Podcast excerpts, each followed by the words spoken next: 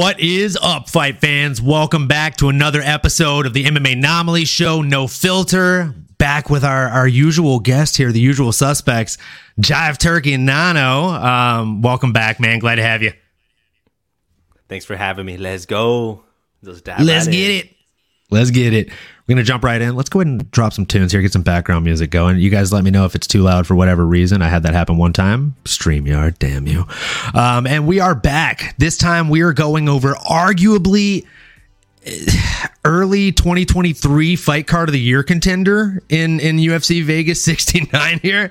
I mean, the most stacked card I've ever seen in my entire life. Being headlined by Jessica Andrade on short notice fighting against. Who's she fighting against? Oh, great, que- I'm great just question. kidding. She's fighting against Erin Blanchfield. Come on, guys. Um, Erin Blanchfield is an up and comer in the division. And it, when it comes to her opponent, Jessica Andrade, we have somebody who's been here for a very long time and somebody who's played this game for a very long time and is very good at the game she plays, ladies and gentlemen. Um, I think it's quite a mismatch. I, I thought the original fight was going to be a very good test for Erin Blanchfield, but looking at this one, it, it almost just feels unfair. I'm interested to hear hey what now, your hey thoughts now. are. Take it easy over there, all right? You started off a little cold blooded to our girl, cold blooded over here, Aaron. Why don't cold blooded? Cold blooded. it's a cold intro for this one, man. No, I, I you know, I, I tend to agree with you, Olin, you know, but I, we do got to put some respect on this young girl's name. She is 23 years young, so she is a bright eyed, future's ahead of her, most certainly. She is going up a brick house, going up against a brick house on short notice in Jessica Andrade. But man, this girl is known to be messed with. I, I actually the more I was looking her up and doing research here for the video, the more I fell in love with this girl. I mean, she's an EBI BJJ uh, champion, so she's great on the ground. You know the vibes. Um, she's well trained in Muay Thai, has some head kick knockouts as part of her highlight reel. Uh, and then on top of all that, her most recent win over Molly Meatball McCann was just a textbook clinic. I highly recommend. No one saw it live. Go check it out on UFC or YouTube or wherever you could find it. My goodness, she she let it be known she deserves to be here, right? She's young, she's an up and comer. Um, this might be one of those fights. It might be shades of a, a young Dustin Poirier fighting Conor McGregor early in his oh, career, right? Still green I the love the comparison. I was thinking about it all day. I was like, who who's a, a, good comparison of a good, talented person who can be champ, has all the makings of it this has shades of that uh, here yep. for us. So hey, it may not be the most exciting card through and through, but let's check out that main event. There's gonna be it's gonna be a good one. Look, make no mistake, guys. I, I was being facetious. I was being kind of a dickhead. I actually am very excited about this card. This is one of those things where, uh, let's see. Oh, great point by Miss Mary 616. Sorry if you guys already mentioned this, but does Jessica have a hand injury? I actually saw a picture earlier that was circulating on Twitter, and uh, I, I zoomed in on it, and it does actually look like she may have a hand injury. Um, just because she she has a, a wrap on her hand let me actually just go ahead and share my screen here. I'm I'm just pulling up that picture since I don't have a Jamie quite yet. I'm my own Jamie right now. Um, Jen says, "Hey Mary, hey Jen, glad to have you both in the chat. Appreciate you." Um, so let me just share here. Just a window. Here we go. So if you look at her hand here, you can actually see the right hand is wrapped. Um, again, it, I mean, it's obviously wrapped. I'm thinking maybe she damaged her hand while fighting um, against, gosh, what's her name? The Waffle House waitress herself, Lauren Murphy. Um, I, I think maybe she hurt her hand fighting her. And I mean, that fight was not that long ago. It was like a month ago, if that. And now she's taking this fight on short notice. If she's coming into this fight with a damaged hand, that could very, very much impair her game. And on top of that, just like you mentioned, Emiliano, she's going against an absolute animal in Blanchfield. Erin Blanchfield, eh, you said something that actually stuck out to me when you were talking about Blanchfield. You said she has the future ahead of her. Now to put that into perspective, I think the future's behind her, man, because Maycee Barber was talking all that trash, and after this fight, Maycee Barber's gonna have to earn a fight with this chick. Sorry, bad bad nickname joke since you made yours about cold blooded. Um, so sorry, nice. Erin Blanchfield, I think is is if you're going to put underdog money on somebody, she might be the underdog to bet on in this one. Just like you said, like you have your veteran, the Dustin Poirier of the fight is the Jessica Andrade. And then you have the exciting up and comer that this is the biggest test for thus far in basically, you know, her Conor McGregor is going to be Erin Blanchfield maybe. And Erin Blanchfield does bring a whole lot of things to the fight. And and just like Jen said, like Andrade is taking this fight on short notice. If she's taking it on short notice and she has a hand injury, I mean, kudos to Blanchfield for taking it on on short notice. Just like Jen said, Blanchfield has balls. Um, you can check the anatomy on that. You can Google it. She's got them. She's got balls. Uh, seriously though, balls is still. This chick is incredible. Her her fight credentials speak for themselves. Like realistically, if you haven't heard of her, you should really go and look up her fights on Fight Pass or, or the ESPN app, whichever one you've got. Um, her her most recent wins are over people like Molly McCann, as you mentioned, JJ Aldrich, who is also an up and comer that's really good, Miranda Maverick, another young lady you might have heard of who's really freaking good. And not only did she beat Miranda Maverick, she beat her across 15 minutes. She beat her in a decision. And in my opinion, eh, there was only one way that fight could have went. So Erin Blanchfield is the truth. She's absolutely a beast. And I like the way that she fares in this fight. Um, as a betting man, I would put my money on Andrade just because I think stylistically it's a weird matchup for for her compared to what she was training for. If you look at the original matchup, the original matchup was Taila Santos versus Erin Blanchfield, and that fight is nothing like this fight. like Taila no. Santos presents a ton of threats, but they're a very different set of threats, right? like yeah, there's just equally threatening a point uh, opponent, but different threats. Same, same, but different. same, same, but different. But still same. But still same. They're both tough girls. They are tough women. Both man. very tough girls. Um, yes. Let's see. Jen said, excited to see this fight, but want to see Andrade at 100% to really see Blanchfield's potential. I 100% agree with that. I will say, if if Blanchfield goes out there and even if she beats, you know, maybe a damaged goods version of, of Jessica Andrade, where is Jessica Andrade ranked? She's got to be like number two or three in that division right now. And that's going to just pole vault Erin Blanchfield up the rankings. And then we'll get to see her in a true test against somebody else that, that's maybe ranked number one or like one or two below her or above her at that point. Um, again, I, I think the sky is the limit for this girl. And just like her nickname says, she's cold blooded, man. Like she's she has one loss on her record, and it was Tracy Cortez before their UFC days, back in the Invicta days, and it was a split decision. If you watch that fight, I could have seen it being judged either way. Um, just like a lot of people that are debating the Islam Makhachev versus uh, Alexander Volkanovski fight, I could see your your side of the argument, but I could also see how a judge scored it four to one. So again, that's that's why judging is so important, and that's why it's so important to know the rules and, and things like that. Um, so again, that is definitely one of the most exciting fights on the card. But I'm interested. Like it's that that's low hanging fruit, right? We're talking about the main event, and it wasn't even the original main event. Like we'll go over the the original main event later on in the video, probably towards the end. But mm-hmm. what what other fight are you most excited about? Like, do you have a sleeper pick or two? Ooh, great question. And yeah, talking about this upcoming card, there certainly are a few fights that pique my interest, you know, that tickle the fancy. There is one we're going to be talking about here in a bit, uh, in being the Jim Miller versus Alexander Hernandez fight.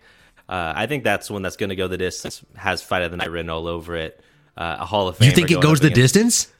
I think so. I think so. Maybe. I'm gonna have you throw a side bet for me on the under under 1.5 on that one. Okay, okay, I like it.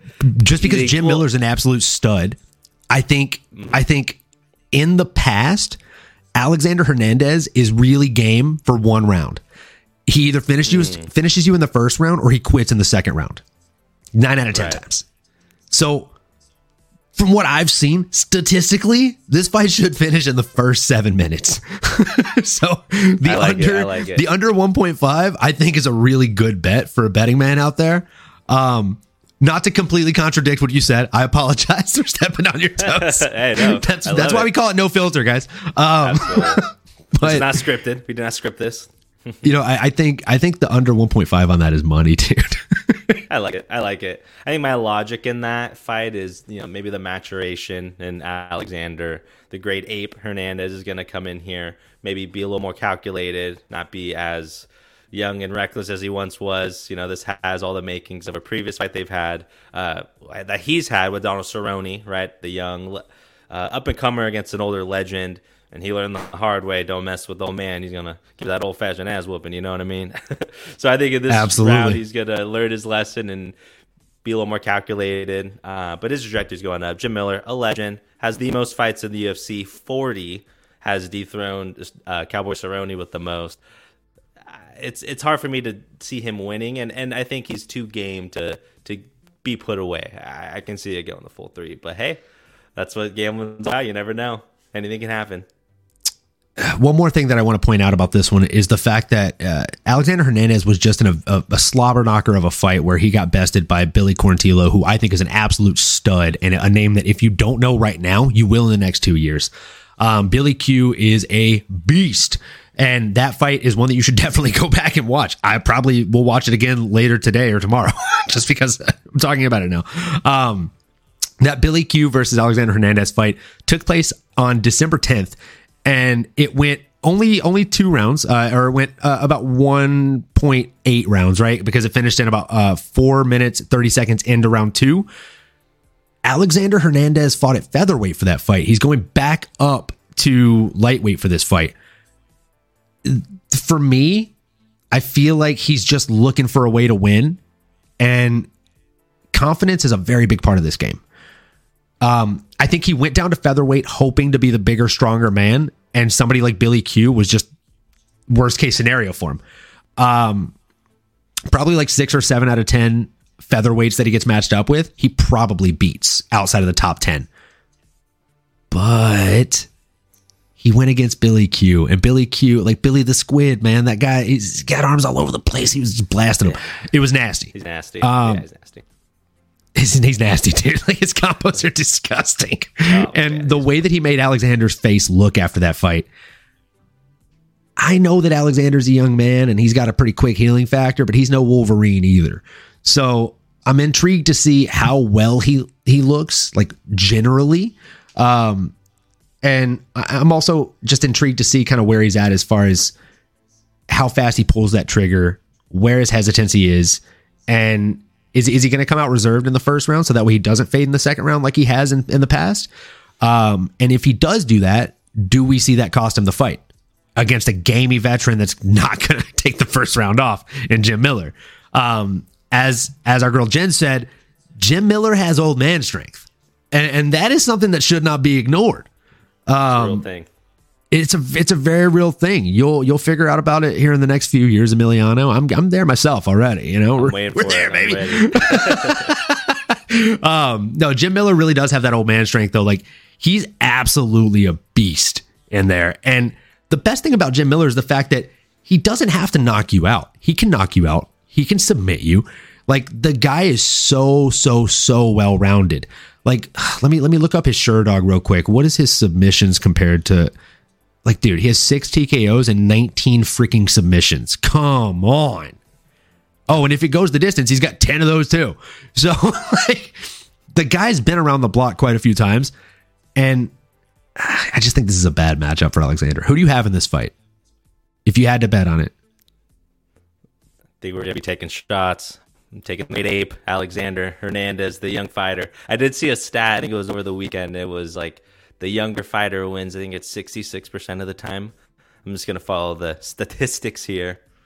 Maybe we'll be taking a shot Saturday on the winner versus loser. I think we very well might be taking a shot on Saturday. Um, yeah, that's probably going to happen. I'm I'm taking Jim Miller, man. I got to take the old man. He's a legend. Uh, He's a maybe- legend. Maybe it's the old man in me. Maybe it's the fact that you know it's fucking Jim Miller, and I believe in the guy quite a bit. Um, I think Jim Miller takes this one, and I. This is this is going to be the ballsy the ballsy call here. I think he does it quite easily. I think he makes it look masterful, and I think Alexander gets cut. That can very well happen. Yeah, I, I, think I think he, he costs Alexander his job. Jim Miller's looked really good in his last few wins. Beat Donald Cerrone yeah. pretty well. Looks at like he's not missing a step. And a lot of times in the fight game, I mean, if it's you know apples oranges, you're not that much bigger, stronger, faster, the the more seasoned vet's gonna take it, right? The guy with the more tricks in his sleeve, the more tools in his tool belt, he's gonna be able to get the job done in a more variety yeah. of ways and quicker. So I like it. Absolutely. Hey, I'm going with the young gun on this one. Well, we'll see. We'll see. We'll see who's drinking. We'll see who's drinking on fight night. Um, all right. So jumping into the next one here, we have. uh We're not going in order necessarily. We're just going off, you know, the the things that excite us here. So yes. there's a couple of other fights that really do excite me on this fight card. Um, there's one that just doesn't make sense to me because it's on the prelims, and I don't understand why it's on the prelims. We've got Ovince St. Preux, Mr. OSP himself, going up against Felipe Lins. Like this fight has banger written all over it. It's gonna be a finish. Um, and you've got Lins coming down from light heavyweight. Uh, OSP he he, he tried his chance at, at heavyweight last as well, right? Like he's he's coming. Let's see. Didn't he go up to heavyweight? He's he might have been bouncing around his most recent. Yes, he did. He went up and fought Tanner Boser, and he got freaking knocked the yeah. hell out in the second round. Um, yeah, Tanner the Bulldozer Boser. Like that's a great fighter too. Um, mm-hmm. and then you have Felipe Lins, who he's a really good fighter too. I mean, if you look at their their win loss ratios, Felipe is actually better. Uh, but if you look at the who's who of who they've win against, like granted, Felipe's gone against Andrei Arlovsky, he's gone against Tanner Boser, but those are the two biggest names the guy's ever gone against, and those are both losses. He got uh, KO'd by Tanner Boser, even faster than OSP did, and he lost a unanimous decision to Andrei Arlovsky and that was only back in 2020. So uh, again, I mean, let's see. Oh, Miss Mary 616 says there are a few canceled fights. Chance it gets moved to the main card. Unfortunately, like that's why I'm confused. It's still on the preliminary card, and we're three days out from the fights. So you would think if they were going to make any shuffles, they would have already done that by now, considering they've shuffled quite a bit of the other fights. Like the co main event is Jordan Wright versus Zach Pauga you might recognize Zach Pauga as a fighter you've never heard of that used to play in the NFL. and Jordan Wright, yeah. of course, the household name, you know, the Beverly Hills Ninja. I actually am a fan of Jordan Wright. I think he's fantastic. I think he's a very fun fighter to watch. He was on uh, the Contender Series. I think they both were on the Contender Series. But again, yep. like even Jordan Wright today in the media day, uh, I, I was watching MMA Junkie's video. Shout out MMA Junkie, and they were literally talking and they were like, you know what? Uh, how does it feel to be the co-main event? And even Jordan Wright was like, yeah, I mean, it's crazy. Uh, you have Jim Miller on the card, you have OSP on the card, and I'm like, I'm the co-main event. This is a mistake. like, like, like me, that's cool. he's like, yeah, extra exposure, a little bit of extra pressure, but extra exposure, and that's cool. Like, it, it it's very interesting. Yeah. So I don't understand yeah, why OSP that's not, not even be headlining the prelims either. It wasn't even an initial thought. Even like, oh, you would think that'd be fireworks. Jim Miller, and that's the thing. Like the fight that's above them. Yeah, I, like not to be a dick, but like Nazim Sadikov uh, versus Evan Elder. I get it. Like they're both seven and one. The the kind of mirrored draw. Yeah. The mirrored um like win loss ratio, but like, come on, like that's not nearly as fun as OSP versus Felipe Lins. It's going to be a slobber knocker. Someone's going to get knocked yep. out. Like if I'm being honest, I would rather see AJ Fletcher versus Themba Gorimbo as as the the headliner for the prelims instead of Nazim Sadikov versus Evan Elder. I think that fight, like the Nazim fight, is going to end up being a fight that goes the distance. Probably uh, like to fans that don't train and aren't really into the grappling aspects of it. It's going to be one of those that could kind of push viewers away a little bit or turn them off a little bit. And then you've got like again, even like Lina Lansberg versus Mayra Bueno Silva. I'd rather that be a preliminary headliner. Like if we're gonna have a girls get it done card, have a fucking girls get it done card, bro. Have one headline Yeah. the main card and the preliminary card. Why the fuck not? Why not? Double down on it. yeah, like yeah, I agree. And it, and it might on. be one of those things because there are so many canceled fights, like Mary mentioned. Great call out. They might be scrambling a little bit there in the back, trying to piece this one together. Because I'm sure it's way far off the reservoir what they initially had planned for this card. But what can you do? I mean, before we even jump into the rest of the picks that we have here, since you mentioned like it's probably far off from what they had planned for the original card, like we've already talked about what the main event or the current main event's original fight slated was, which has changed itself. It was supposed to be Taila Santos versus Erin Blanchfield. Before that, our main event was Marlon Chito Vera against Corey the Sandman Sandhagen. Are you kidding me? Like, huge fan of women fighters huge fan of erin blanchfield you heard me like gas gasping and, and just like going off uh, uh, about how much i enjoy her fights but my brother in christ chito vera versus corey sandhagen like come Oh on boy.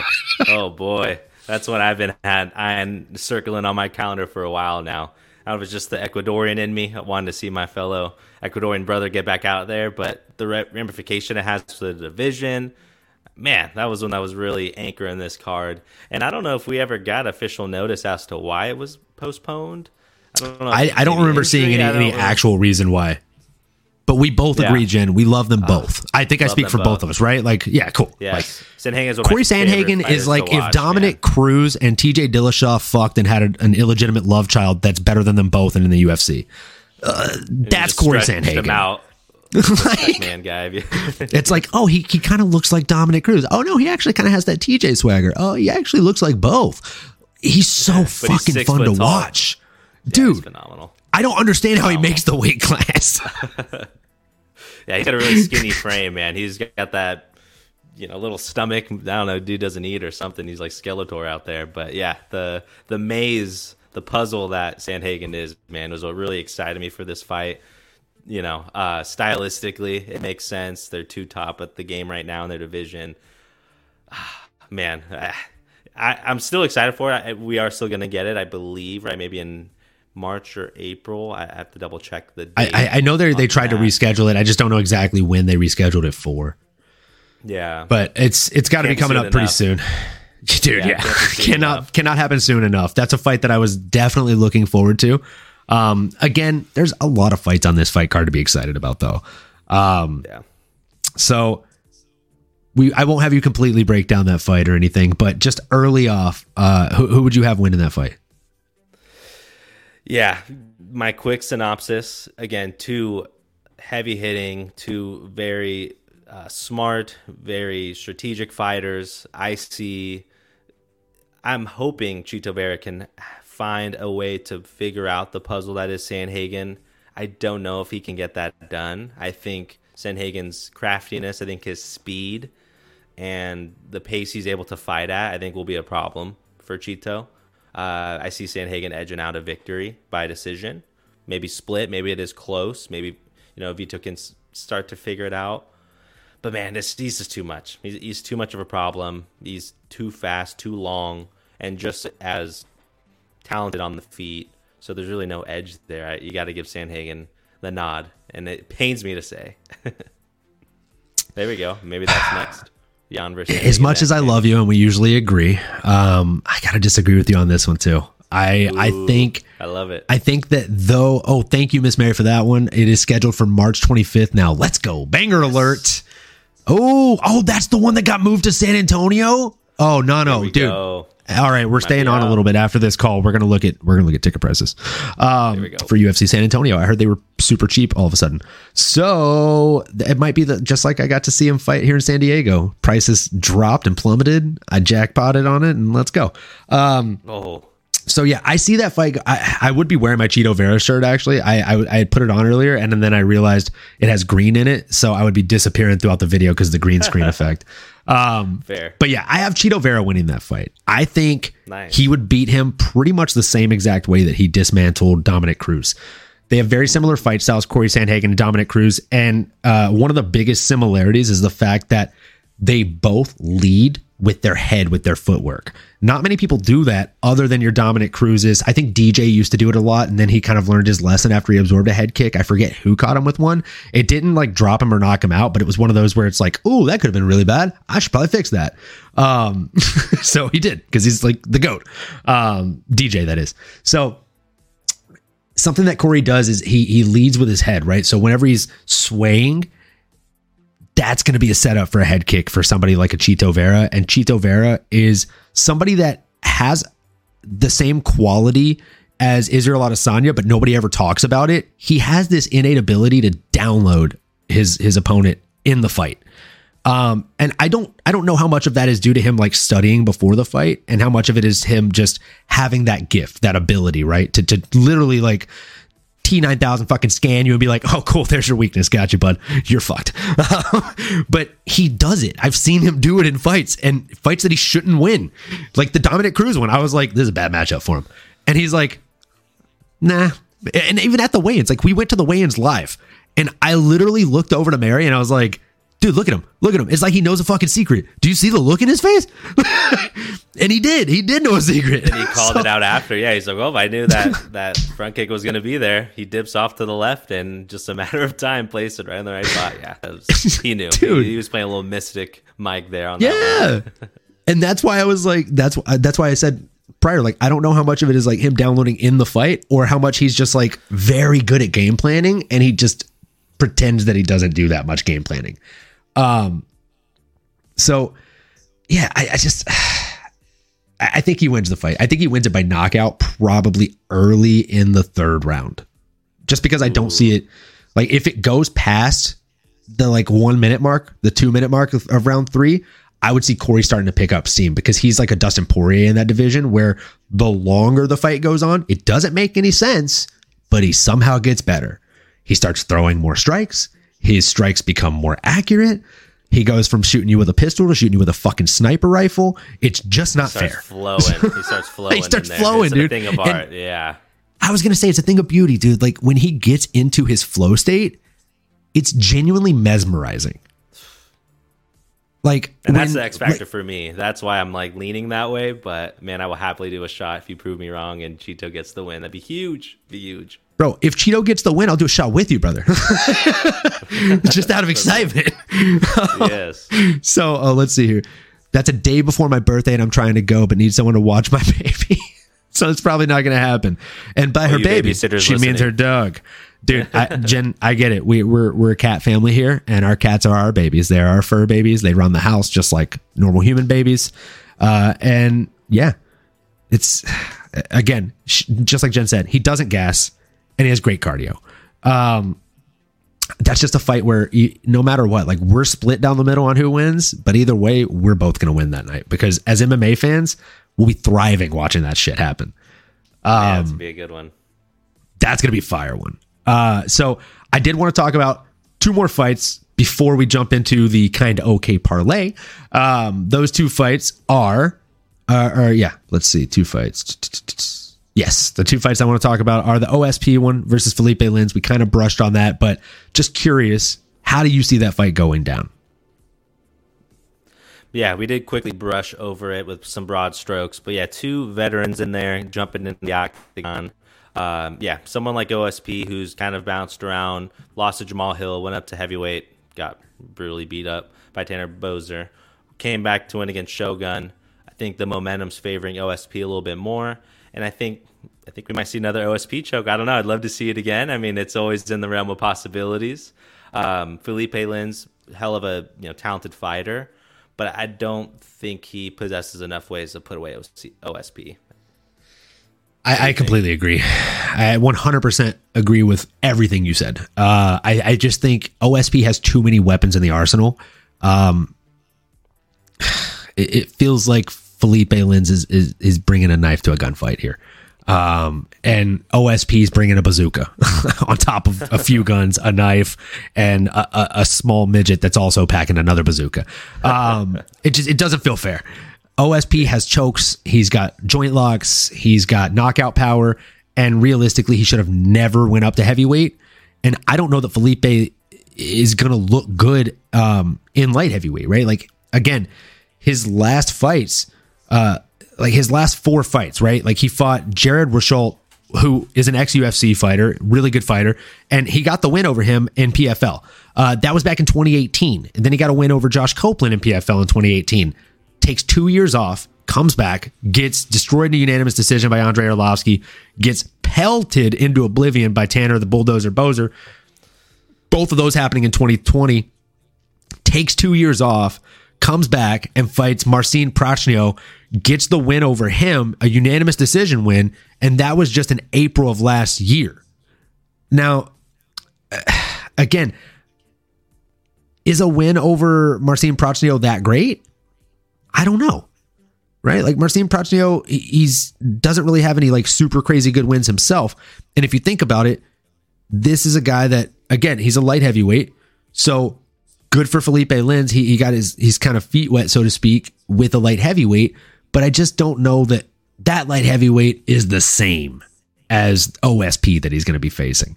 I think if OSP has a good weight cut, it's his fight to lose. Agreed.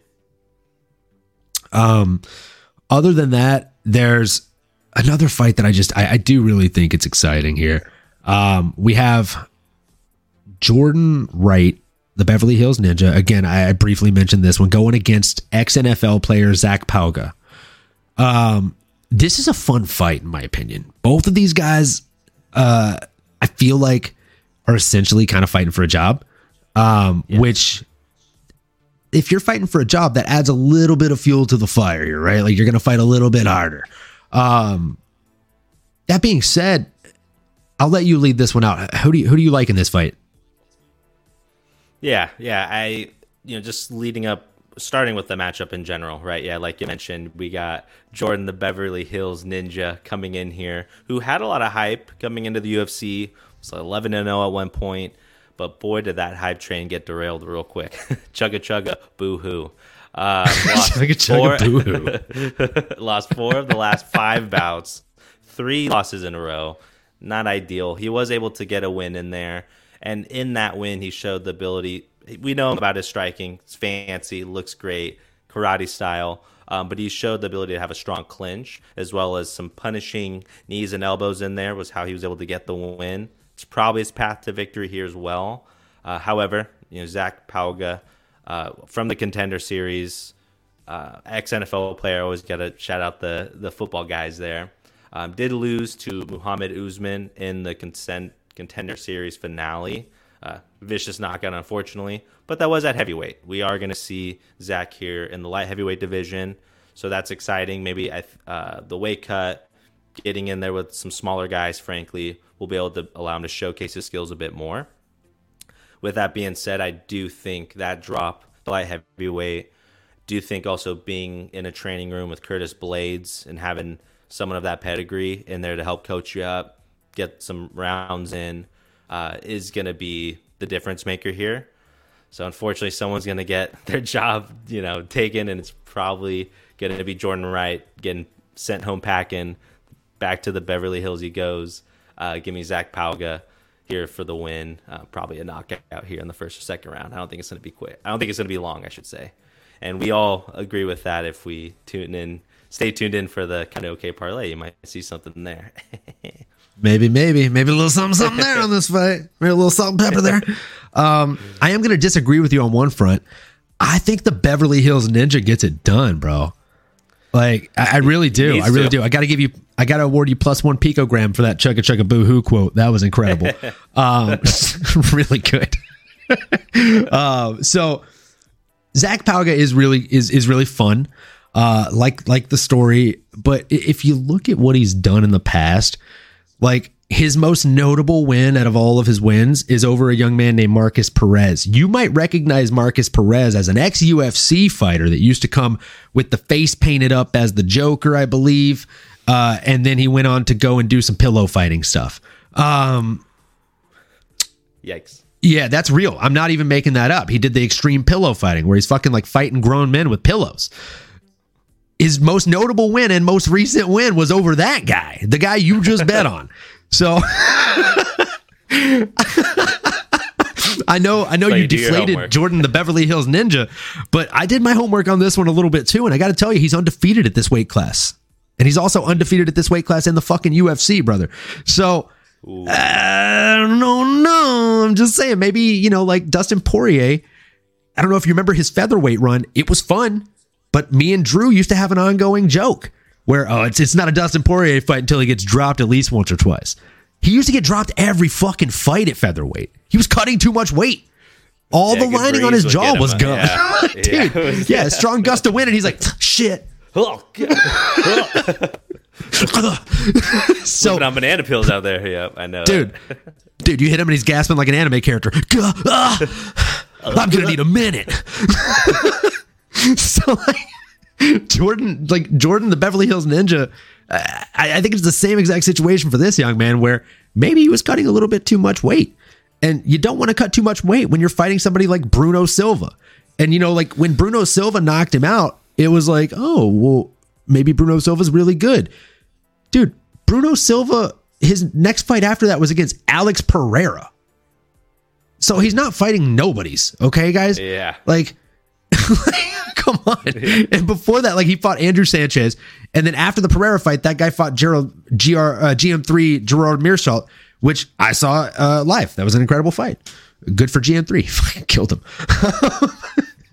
but again, like this guy fought Bruno Silva. He fought Marc Andre Barriault. He fought Dusko Todorovic. Like, oh, and his first loss in the UFC was to a young man you might have heard of named Joaquin Buckley, dude who looks like an extra in Black Panther and threw the knockout of the year a couple years back. Come on. Like, I get it. The hype train was derailed, and maybe he did fight some nobodies before he made it to the UFC. I've never heard of Toby O'Neill or Andrew Wright or Edward Darby or John Lee. Um, again, those sound like extras in movies, but or people that are probably 0 and 16 with a combined record.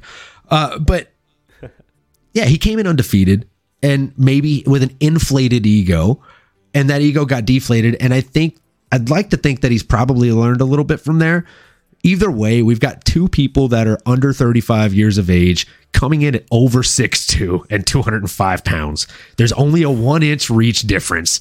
And it's literally, I feel like the way it's going to look is going to be like the old school comic book matchups, right? Where it's like Colossus versus the Hulk or the Juggernaut versus Wolverine, where you've got like the stocky kind of short guy that's like, yeah, let's fucking go. And you got the big guy that's just much larger than him, but for whatever reason, they match up really, really well. And it's so much fun to see.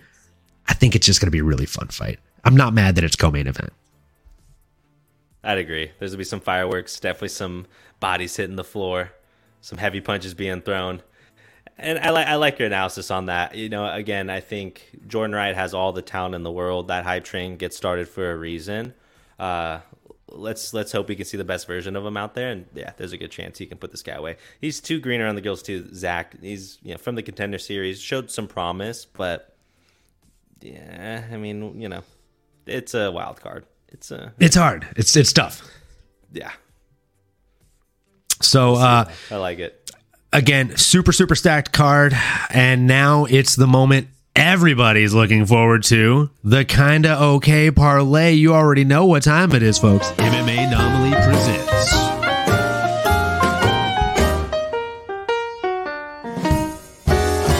The kinda okay parlay.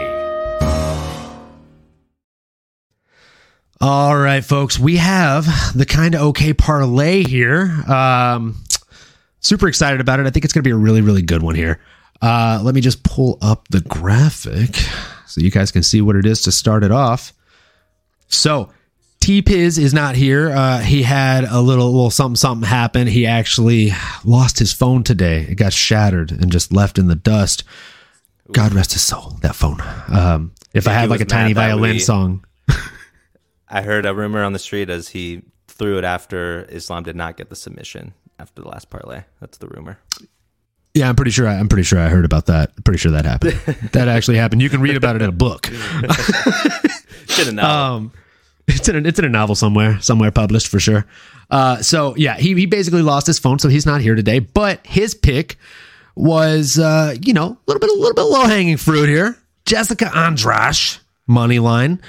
Uh, if that hand is injured, we're going to be a little bit worried about that though. Uh, so we got a minus 135 Jessica Andrade money line. Since he's not here to talk about it, I'm just going to go ahead and say that, you know, I think he actually made the right choice here. I think that this could be a very, very good matchup for her. If she just locomotive steamrolls forward, she can definitely get the finish on this fight. Could be a really fun one here. Um, and then moving into the next fight, we have my guy Emiliano here, Jive Turkey Nano himself, going with William Knight to win by KO, TKO, or DQ with the plus 200. Emiliano, what are your thoughts on that one? That's right. DQ would be hilarious. But no, William Knight, aka the Nightmare, is the biggest man that you will see capable of doing the splits. It is crazy. This man's ginormous, built like an ox. Uh, another fun fact he's also benched 225 times, or excuse me, he's benched 225 pounds 47 times. That is insane for you juice heads out there. Guy's built of pure muscle, don't know how he passes these USADA tests, but frankly, if you look at the man, you should know he's getting in the ring. It's not going to be a long bout at all. just just to uh, cut in, um, rumor has it the way he's passed his USADA tests uh, in recent history is none of them have actually ever made it to the lab due to his piss melting the cup. Carry on. And him bullying them out, out of the room. And no, it passed. Okay, it passed. if you can bench as much as me, then I'll pee in the cup you're gonna write a pass on that negative. Okay, yeah, don't hurt me. oh man, but yes, he's somebody that is very scary. Would not mess with this guy. Coming off two losses, so I think he's gonna be in there very desperate for a win, hungry for a win. He needs it, needs it. Um, so I think with that, it'll give him an edge. And aside from his freakish strength, his opponent Marcin, um, who we briefly spoke about earlier, uh, has shown an ability to be stopped in his previous fights, whether it's being lazy with his boxing, leaving his hands down, or getting into some clinches and getting knocked out by a vicious elbow. Just seeing too many holes in the game. Do think that William Nightmare is going to make his dreams turn into a nightmare, baby. Give me a knockout by William Knight.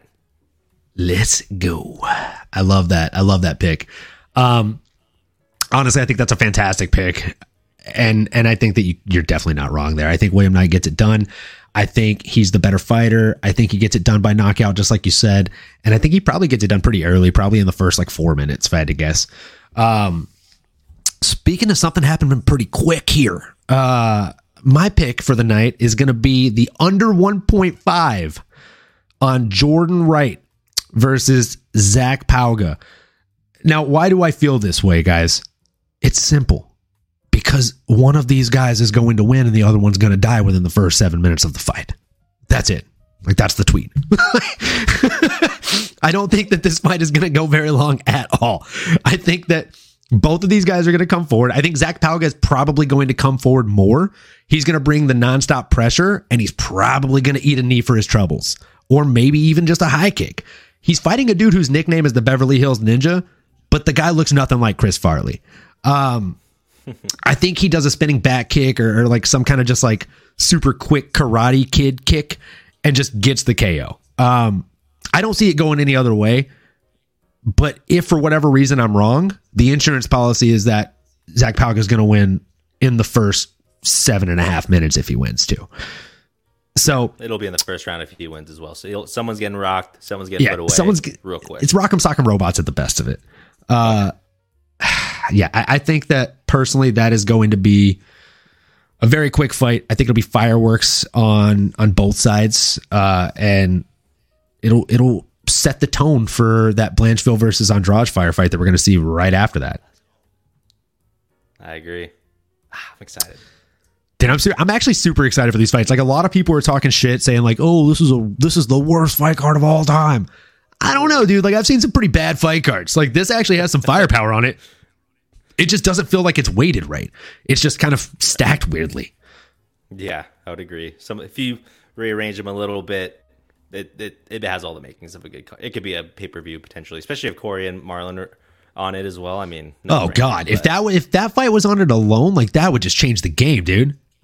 Yeah, facts. And I agree with Jen. Like it's usually the ones like this that are so fun. Agreed. Like just looking like real quick, just looking at the first fight of the night, you have Clayton Carpenter going up against Juan Camilo Ronderos.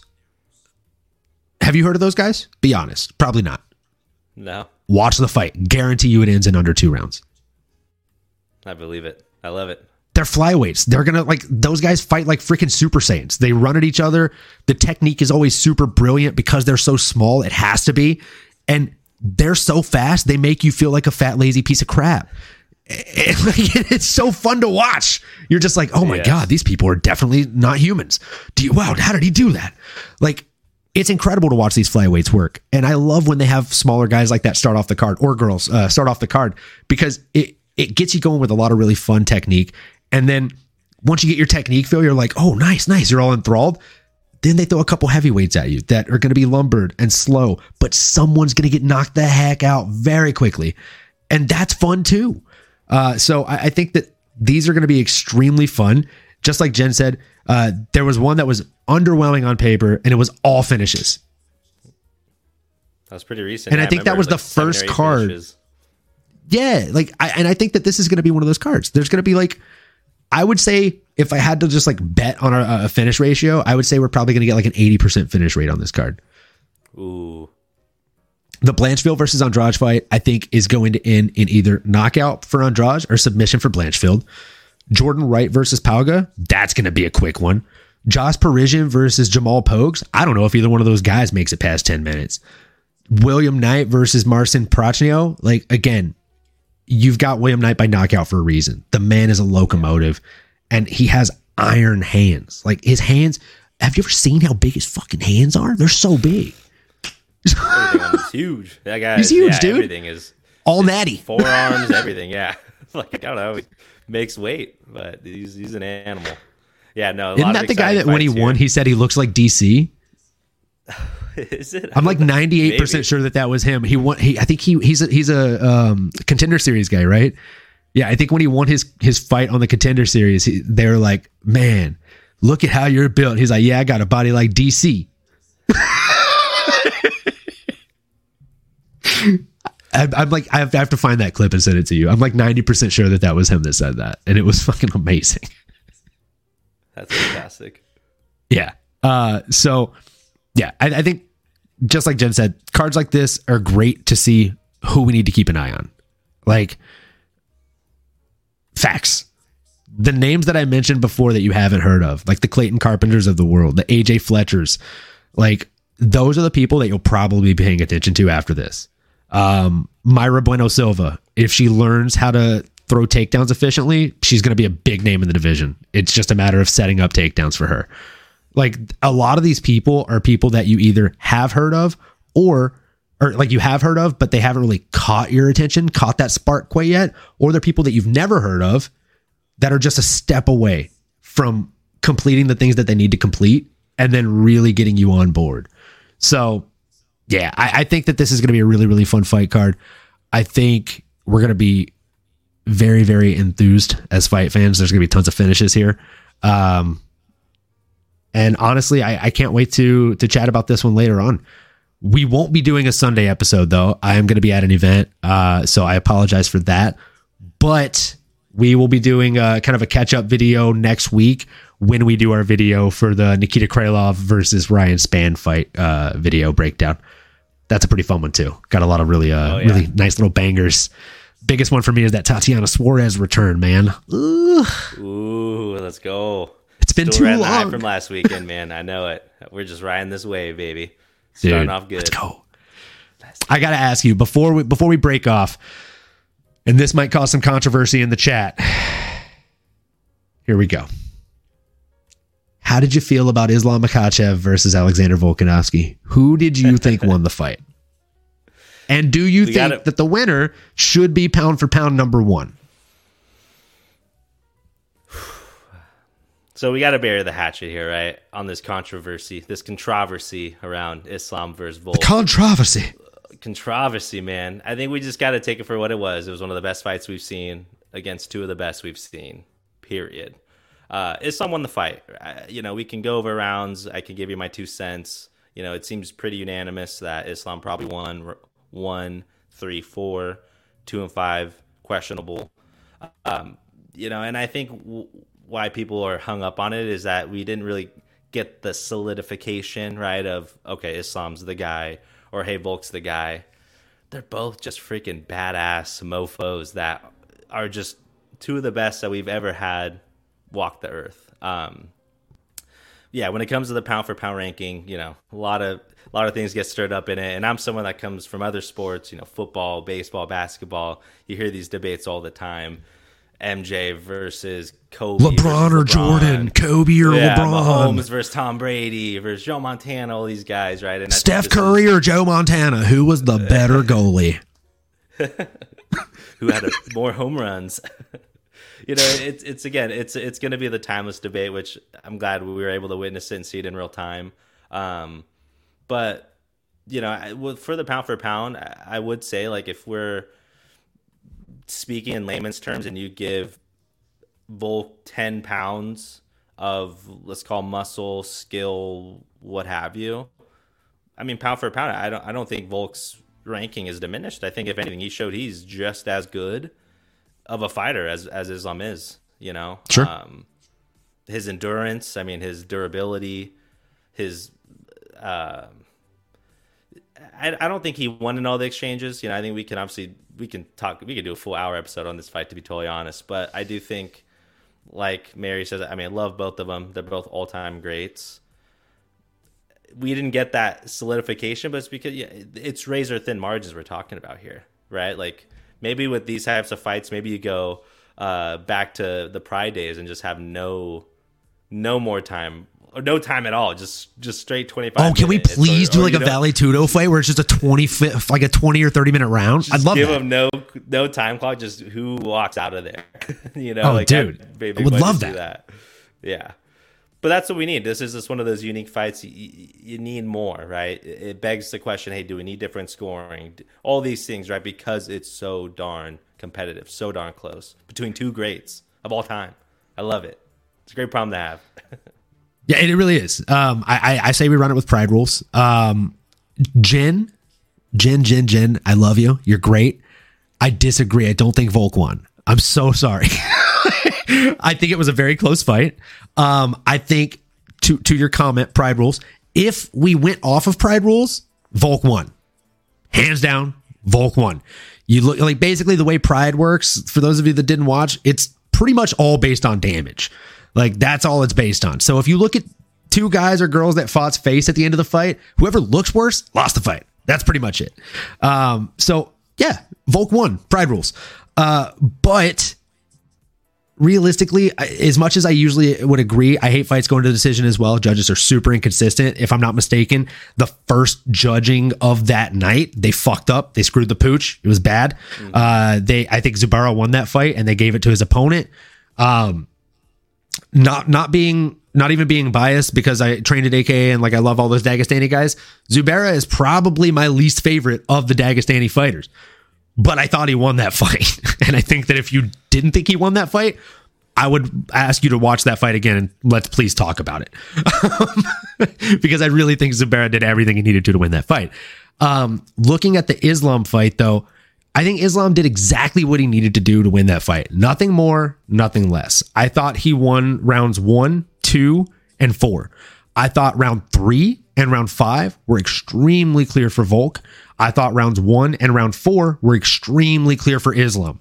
Round two, I could see you having a swing vote, but at the same time, I could also see you giving three to Islam if you have a swing vote on two, which is why one of the judges gave him four out of five rounds. I don't think that that was crazy. I thought three was closer than people were giving it credit for. I went back and rewatched the fight afterwards. I watched it on mute. It makes a big difference when you watch a fight on mute because you don't hear people saying things like, "Oh, do you see his head moving back with those strikes?" It makes a very big difference. the crowd reacting to every shot that's thrown, which every I mean, blocked strike, huge. the crowd reacted to. Every strike Volk landed, the crowd reacted to. And you'd be lying if you said that that doesn't thing. get your heart racing a little bit whenever you hear those crowd reactions. Uh, so again, I, I, would ask everybody to watch the fight on mute. Um, BT Sport was actually super cool. They just uploaded the video if you're in the UK so that you can watch it with zero commentary. Um, the whole fight, which I thought was really cool because they see the controversy going around and they want to resolve it, right? That's the best way to resolve it. I, I know 49 46, I don't agree with, but I understand how he could have come to that. Right. So the same way that you're saying two was close, I thought three was pretty close, and you could give it to Islam depending on how you're scoring that fight. Um, realistically, it was a back and forth round, just like two was. So for someone to give him a 49 46, I understand. They could have also given him a 10 8 round for round four, which again, warranted because he had like three minutes and 48 seconds of control time in a five minute round. That's pretty stellar. It doesn't really get much clear, much more clear cut than that. Unless like I controlled you for almost four minutes and you dropped me twice in the other minute, that's the only time it shouldn't be a 10 8. So I thought Islam did what he needed to do to win that fight. I agree with what Mary said. Keep these two guys away from each other. They're both badass gentlemen. We don't need to ever see them fight again. As far as the pound okay. for pound thing, I would agree with you nine out of 10 times. But this is the one time I wouldn't agree with you only because Islam risked everything. He flew to enemy territory to fight a guy that was coming up that hadn't proven himself in his weight class, that was a risk, that was an anomaly. And the only thing that that guy was putting on the line was his pound for pound spot.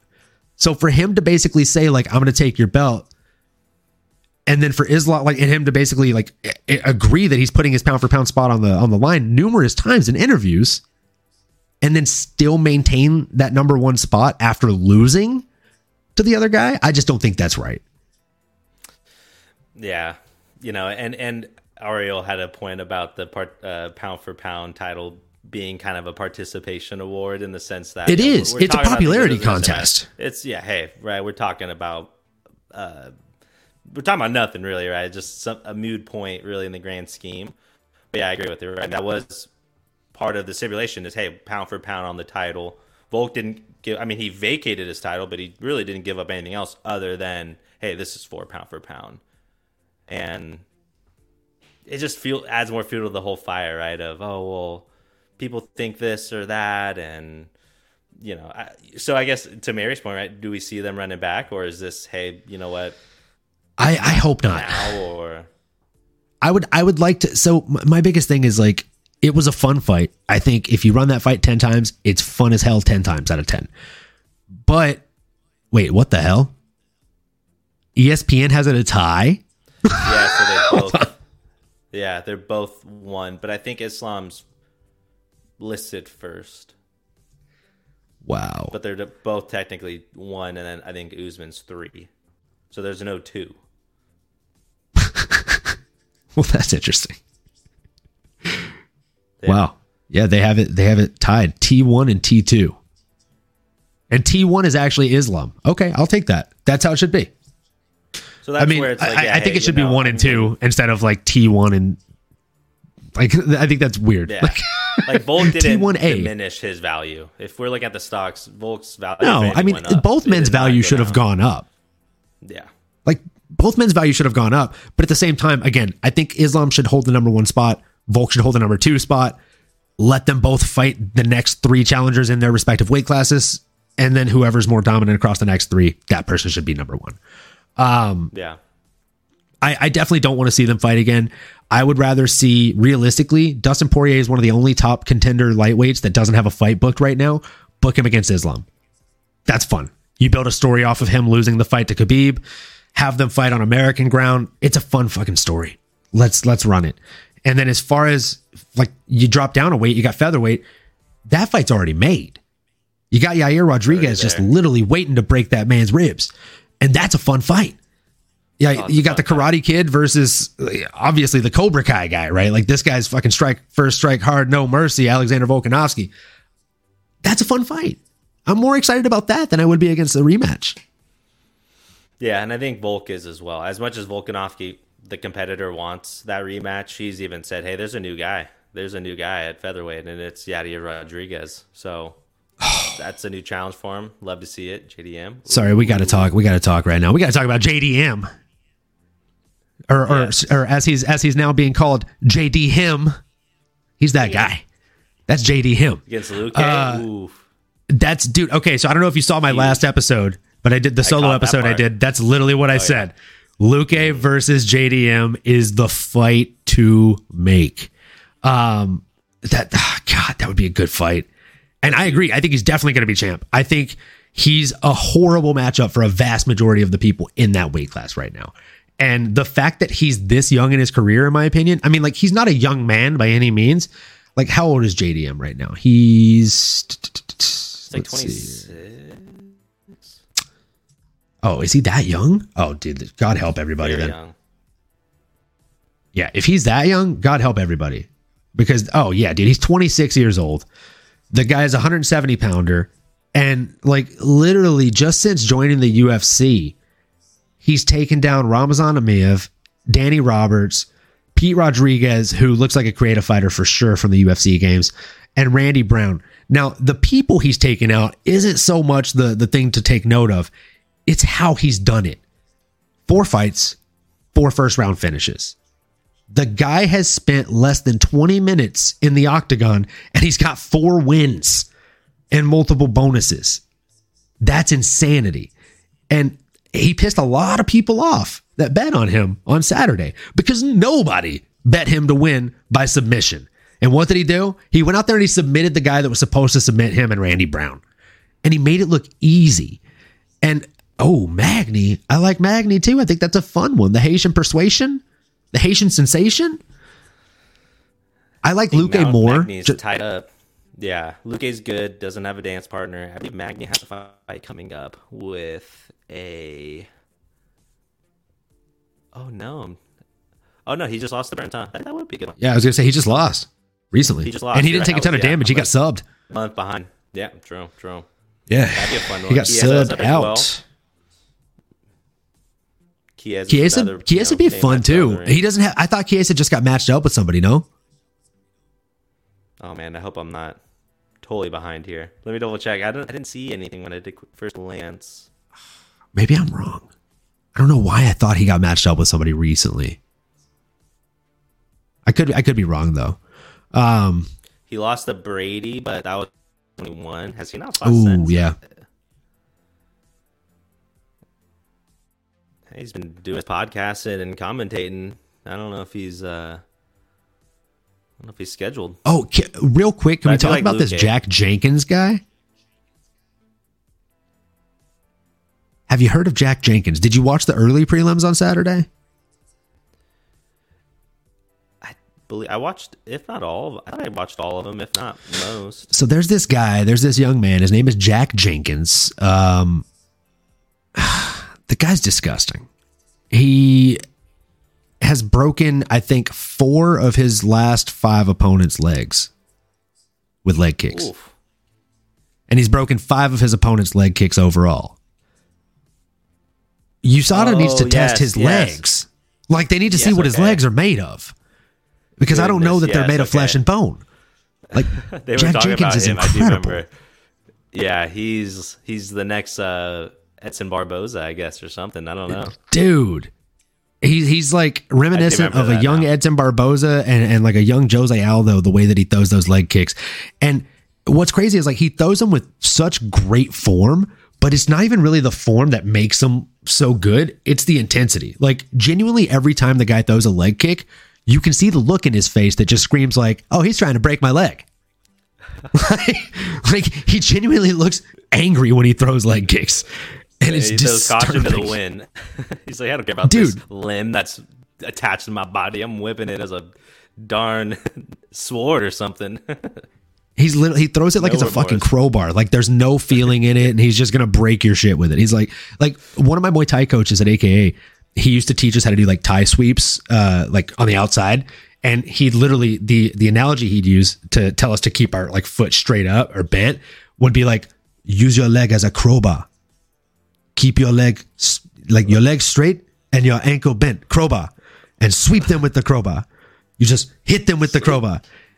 Like basically saying like if that. like keep your legs straight and hit them as hard as you can with it. And if you do the technique right, even if they defend it, the crowbar is going to hurt them and they're probably going to fall. And then you still have top position. So it's still a sweep, even if it's an ugly sweep at that point. Um, so like that guy is basically he's that guy. Like he has yeah. Disgusting leg kicks. He's 11 and 2 right now. Um, he hasn't lost since 2018, uh, and, and I think he's a very great addition to to the UFC. He's going to be one of those guys that's a lot of fun to watch. I can't wait to see who they match him up against next. Yeah, that, hey, that division's open now. The champ's uh, quite a kicker himself, so if he has leg made of vibranium? Question mark. oh, there you go. Something, yeah. Something. Okay, see, I knew there was one that got announced. Okay, Chiesa will fight the Leech next. Yes, he just got announced to fight Li Jing Liang April 8th. Nice. Okay. Oh man, you. I hate that match for Chiesa. Yeah. Thank tough. you, Jen, for coming through with that. But that is that is horrible matchup for Chiesa, I think that's great for Li Jing Liang though. It's a big name for him. I think Chiesa still like pretty pretty highly ranked. I think he's like number seven, number eight, maybe in that division. Um. Okay, you better keep your your phone on loud. You might be getting a call soon here from the matchmakers. I think I think he is definitely going to be getting a call. Uh, I, I think that's probably the best matchup to make. Uh, and then there's there's also just like a lot of fun. I mean, there's so many fun matches to make after fucking UFC 284, dude. Justin oh. Tafa, heavyweight backstep knockout, looked like a looked like a young Conor McGregor knocking out Jose Aldo. You can look at those two things together, and it's almost identical. It's almost identical. Yes. The knockout. It's terrifying because that man is about 120 pounds more than McGregor was for that fight. He's he's another human being bigger than Conor McGregor was for that fight. He's two or three of them. Yeah, he's like uh, two yeah. Conor McGregors for that fight, and he knocked a grown man out like a sack of potatoes. That was so clean. The way he loaded up on that and just clean through the chin. I was like, oh man, that was so pretty. That was good. Yeah, you love to see a that good, absolutely beautiful, a good counter in the heavyweight division like that. Slip, blow it up, right on the money. Porter, man. Can't, can't be doing that. Can't be rushing like that. All crazy. not against, not against a bad man. Not against a bad man like Tafa. And all of the guys in his corner are even bigger. I kept saying that. I was like, man, he's like the little brother. These guys are huge. Dude, his whole corner's huge. Yeah, they, they, like, like they literally looked like animated. It did like the, the the proportions didn't look real. it's like, oh my god, is there like is there that much? Is there enough uh, weight support in the octagon for all those uh, giant men to be in there? I don't know, know if they uh, planned for that. They exited all the levels out. Yeah, it's I, like oh. I was boom, some big boys, dude. Oh, definitely man. some big boys. Um, I, I, have to ask you. There was another fight that I, I was confused by. Tyson Pedro. A lot of people love this guy, Mary included. Um, what the hell, dude? He looked so yeah. bad. Yeah, it was. Bad. I don't Bukauskas like city good, city kickboxing right? is starting to lose steam. Yeah, massively, in my opinion. It's a hot take. No, I mean, hey, the, the bread is in the pudding, right? I mean, you're based off the your last performance, and if you're looking at those performances, yeah, not a good streak for them. And yeah, Tyson, man, you know, it was it was an interesting fight. I think got gassed early, right? I think he thought he might have had a had him early on, but Bukauskas just was chipping away, chipping away, staying busy. You know, just had the chop. He fought his way back into the UFC, so you got to think that's. I mean, that's going to weigh heavily on him, right? Like he took the so. fight on short notice. He. What a guy! He knew it was at stake, yeah, and you know, and yeah. getting a couple wins outside the octagon, outside of the UFC octagon, I should say um, yeah, it, it seemed to pay dividends. You know, because again, he was busy. He was winning those exchanges, showed his strength, and he looked good. Yeah, Tafa, yeah, it did feel like after a while he kind of was just relying on his like one two or just slip jab. You know, That's the thing with very... Pedro that frustrates the hell out of me is he has power, but he never throws combos. He just throws yeah. like one or two things at a time. Like I don't know if he has like a two two hit maximum on his combos that he's like throw, uh, like I don't get it. Do you have like some kind of inhibitor chip that's like, oh, you hit two, stop, stop, wait, stop. now throw two more. Yeah, like missing the button. There's some glitch. Triangle, triangle. Like, not getting there. I, I, I don't understand it because like he has great body kicks. He has like solid uppercuts. He has really good fundamentals. Like kind of like what I was saying about Islam Makhachev. He has like a meat and potatoes, like almost rudimentary style, but Very. baseline style of striking. He just doesn't use it. And it's not like he's at a bad camp. Like City Kickboxing is usually a really good camp. And, and maybe Jen's right. Like, did he just run out of stamina? Maybe. Yeah. But I also, again, like this is going to be a hot take. Oh gosh, I used to love him. I'm allowed to fall out of love. Okay, so Mary fell out of You love are. with him. That's fine. That's acceptable. Um, I'm fine with that. happens. So It happens. It happens. Happens. Uh, so like again, hot take here, but I think City Kickboxing is starting to show holes. I think they're starting to really fall off, and I think they're starting to show the fact that they only have like two to three really good people, and it's maybe not because the training there so much as it's because you have a handful of really special people that just because you're lucky chose to train at your gym. Um, Eugene Bareman, after his fighters lose, constantly goes on the record to say that they didn't listen to him. He said that about Volkanovski. Like when he said it about about Israel, like I get it. Like he he was doing things he shouldn't have done. He should have got on his bike for round five and just won that fight against Alex Pereira. He could have won that fight against Alex Pereira. So when he said that he didn't listen to him and he had an ego, it, it made sense. But to say that about Volk in that fight, that makes zero fucking sense. Volk fought a perfect fight. He just fought a perfect fight against someone that was bigger and better than him on that night. And if you run it 10 times, I don't know that it goes that way every time. But that was just how it went on that night. And as a coach, you should not throw your fighter under the bus and say that he's frustrating and that he needed to get ego checked and things like that. And then outside of Israel Adesanya and Alexander Volkanovski, who do you really have there? You've got Dan Hooker, who's lost like three of his last four. You've got Shane Young, who's lost three of his last four. Like, you got Tyson Pedro, who has lost two of his last four. So, again, you have all these guys that they get knockouts every now and then, and that's cool, but they're pretty damn inconsistent. Yeah, Kai Kara-France, another good one to throw in there. Had his rise, was really streaking, but you know, ran into. And I'm a big fan of his, but inconsistent. Yeah, yeah. He he always gets like two to three wins and then he's off.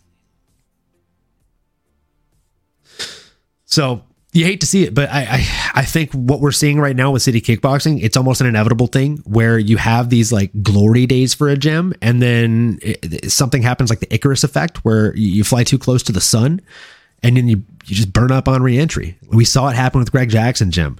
Uh, we've we've kind of seen it happen with AKA to an extent too. Like AKA had five, six champions when I was training there. Now they have like one. So Game's evolving, man. It's hard. It's hard to stay on. it's top. hard. Like it's it's really hard to get to the top, and it's even harder to stay there once you get there. Um, it's a lot easier to fall than it is to to stay up atop. So yeah, I, I think City Kickboxing is showing some holes in their game. I'm very intrigued to see what happens with them next. I honestly think Volkanovski versus Yair is a bad matchup for Volkanovski. I think Yair will try to do to him what his plan was to do to Vol or to to do to Islam in exposing the fact that there are holes in his striking game. He's a really good striker, but when you move forward on him, he has shown confusion. He has shown hesitation. We saw it in the first Max Holloway fight. It's why Max had so much success. Max was like in that second fight, he allowed himself to take more back steps. And then even worse in the third fight, Volk didn't allow him to take a forward step. So if you make Volk move backwards, he gets uncomfortable. He makes mistakes. He gets punched by a Dagestani wrestler that has no striking and drops to one knee. We've seen it happen. Yep, What happens when he fights the fucking Karate Kid? dude. Those leg kicks. That, that first leg kick he landed on Josh Emmett, that body one. Oh, the knees and the, the the body kicks that he was landing at will every time Josh would step in and the elbows. The coolest thing about the elbows is like when you throw an elbow, typically like you're slicing, right? Like you're coming very exaggerated over the top, or you're like turning your whole body in on it. Bro, he didn't have to do any of that for his elbows because Josh Emmett is such a forward fighter, very similar to us, uh, someone named Alexander Volkanovski. Uh, all he was doing was this. yeah. Just leaving it out there. Like he would just tap him with it, and that's what slid him open. And then same thing, he'd he'd rush in, he'd go for a quick body shot or he'd go for a quick headshot, and then he would just boom, you'd see him lift his knee up, and the knee would connect to the lower rib, and that's the worst. I don't care how mentally tough you are, like you can be mentally strong enough to eat a shot to the face, drop to a knee, and then jump up and be like, "Yeah, I'm fine, good job, bud." Like we saw Volk do it we've seen Josh take shots like that to the head from from like who, who was it that he fought that he shouldn't have beat Calvin Kattar. Um, yep. The Calvin Kattar fight, I thought Kattar beat him, and he was eating big big bombs to the head that whole fight, but he didn't go down. But we saw him go down after like four body shots, five body shots. And that's because headshots, for whatever reason, and this is just my personal experience in sparring, you can poker face a couple headshots, even the best ones. Like you might get close to getting knocked out and it feels like someone's flickering the lights on and off of the room. But if you can get some distance and take a deep breath, you can clear the cobwebs. But if someone hits you with a good body shot, I don't care how much your brain is saying, like, I'm fine, I'm fine, I'm fine. Your body is screaming, go down, we're done, kid. and you're done. You're fucking done. like, the, like I've been that dropped. big red button that's like shut down. Nope. Dude, swear. It's like hitting the, just beep, beep, like alarm, everybody shut down, error, error. Like you just get error messages to the brain. You're like, stay up. And it's like, nope, drop. Lights are off. No one's home. the most I've ever been dropped in sparring was from body shots, not headshots. And I've been hit by exponentially more headshots than body shots. there, like, there's a reason for that math, oh, oh, dude. Yeah. Oh yeah. it, it shuts your shit down. So I, I think that that's a very, very fun matchup. Just like I think that Dustin Poirier is a much more fun matchup for Islam Makhachev than a rematch with Alexander Volkanovski. Yeah. I think those are the paths to take for UFC matchmakers here. I think that's the move. Win win for us. Things keep going in their respective decisions. And hey, I mean, if, you know, like you said, maybe they both go on a couple defenses. We're looking at the same time in 2024. Maybe. You know, I'm never going to rule it out. I'll, I'll pay to see that anytime. They're both in their prime. I don't think they're going anywhere. So, no. I mean, Dustin is a wild card. Let's let's be honest. I mean, you never know with him and his. He can knock anybody out, dude. Human, yeah. yeah. So we'll see, man. I'm yeah, I'm always gonna root for him, but he was he yeah, was chinning think, Khabib up for a minute. He almost submitted Khabib. Like Khabib will openly forget. admit yeah, to you that that was the closest he's ever come to being beaten. Yep. And he said in an interview like just, just last year, them. dude. Yeah, like he said last year in an interview, Khabib was like, "If my dad wasn't there, maybe he would have beat me." And then he's like, but this guy, he's like, my dad's in the crowd. This guy's crazy guy. He thinks I'm gonna tap. this crazy guy. Like, no, never, like, it's like, yeah. like, dude, you're gonna have to kill me. My fucking, my dad's here. this is the only UFC fight my dad's ever been able to come to. There's no fucking way I'm gonna tap out. I will die. I know. and the fact that Khabib was like, I left my neck. I left it once. I said, okay, you grab it. No, okay. I leave it again. I said, okay, you tie yourself out. Like, damn. So he was like, okay, yeah, go ahead. You, I know I'm not t- tapping, so go ahead and blow up your arms. Like, God, that's that's next level. IQ right there. That's next level. So we're not going to do a full breakdown of Chandler versus Conor because I actually think that we're going to move these episodes to Wednesdays for sure, for sure, instead of Wednesday or Thursday. And uh, or or actually, tell us what you think here, Jen, Jen and Mary. Um, when the Ultimate Fighter comes out, they usually air it on Wednesdays. I'm assuming they're going to do the same thing as usual. Should we do a preemptive show leading up to the new episode every Wednesday, or should we do a post show on the Thursday to go over the Ultimate Fighter as well as the upcoming fight card. Um, because yeah, I definitely want to do some coverage of the Ultimate Fighter. It's going to be a very very fun concept. We have Michael Chandler going against Conor McGregor, and they're going to be going against each other at 170 pounds. Uh, Jen says post show, all about it. So we will be doing it on Thursdays. We're going to do post shows, and uh, oh, Eric in the chat, let's go. Um, I like it. So, yeah, we'll do post shows, and they are going to be fighting at 170. I don't know. I'm sure you've heard the concept by now, but it's going to be veterans versus up and comers. And I heard a rumor that Kevin Lee just signed a deal with the UFC, undisclosed what those contract details are. I'm going to assume it's for him to fight in the Ultimate Fighter. I think that's where Will Kevin Lee fits at, into all of this. Is that going to be at 155? I think I think maybe he's going to be at 170. That's the division that's 170. Okay. Uh, I don't know. Are they doing the 170 pound division or are they doing? Because I know Conor and Chandler are fighting at 170. They usually tend to do yeah. different weight classes than the actual coaches, so I'm not sure. Um, mm. Like, yeah, true. But they they could be doing lightweight. Uh, let's see. Let's see. TUF season 31. Let's see here. So it is going to be featherweight, or no, former UFC featherweight champion. I don't think they've listed what it's going to be quite yet. No. Nope, nope, nope. They haven't listed the weight classes TBD. for it yet. TBD. But uh yeah, it starts Oh, let's see. It doesn't even. does, is there a release date on soon, it? right? They started. Sh- I think I'm they they started like pre-production right now. Um, it will run from May 30th to August 15th. So they're probably gonna be starting Okay.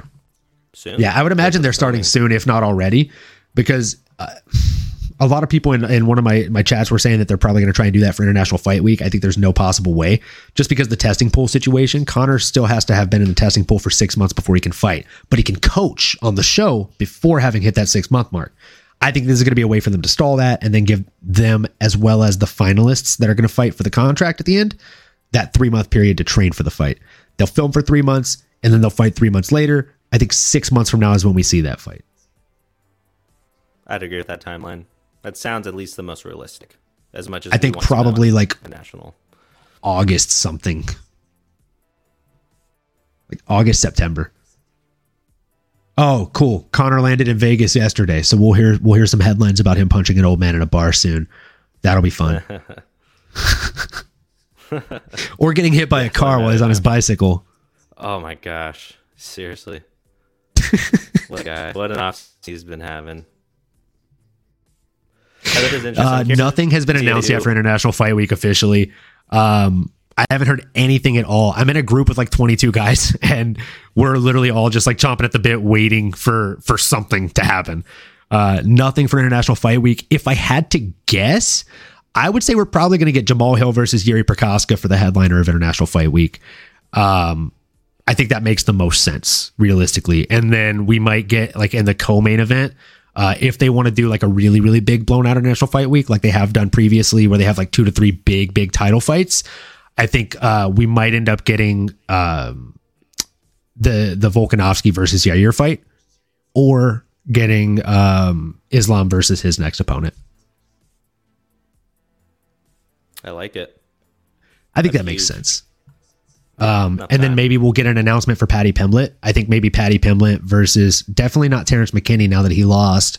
Uh, I think Drew Dober versus Paddy Pimblett would be a lot of fun. Been hearing that. That'd be fun. That'd be really fun.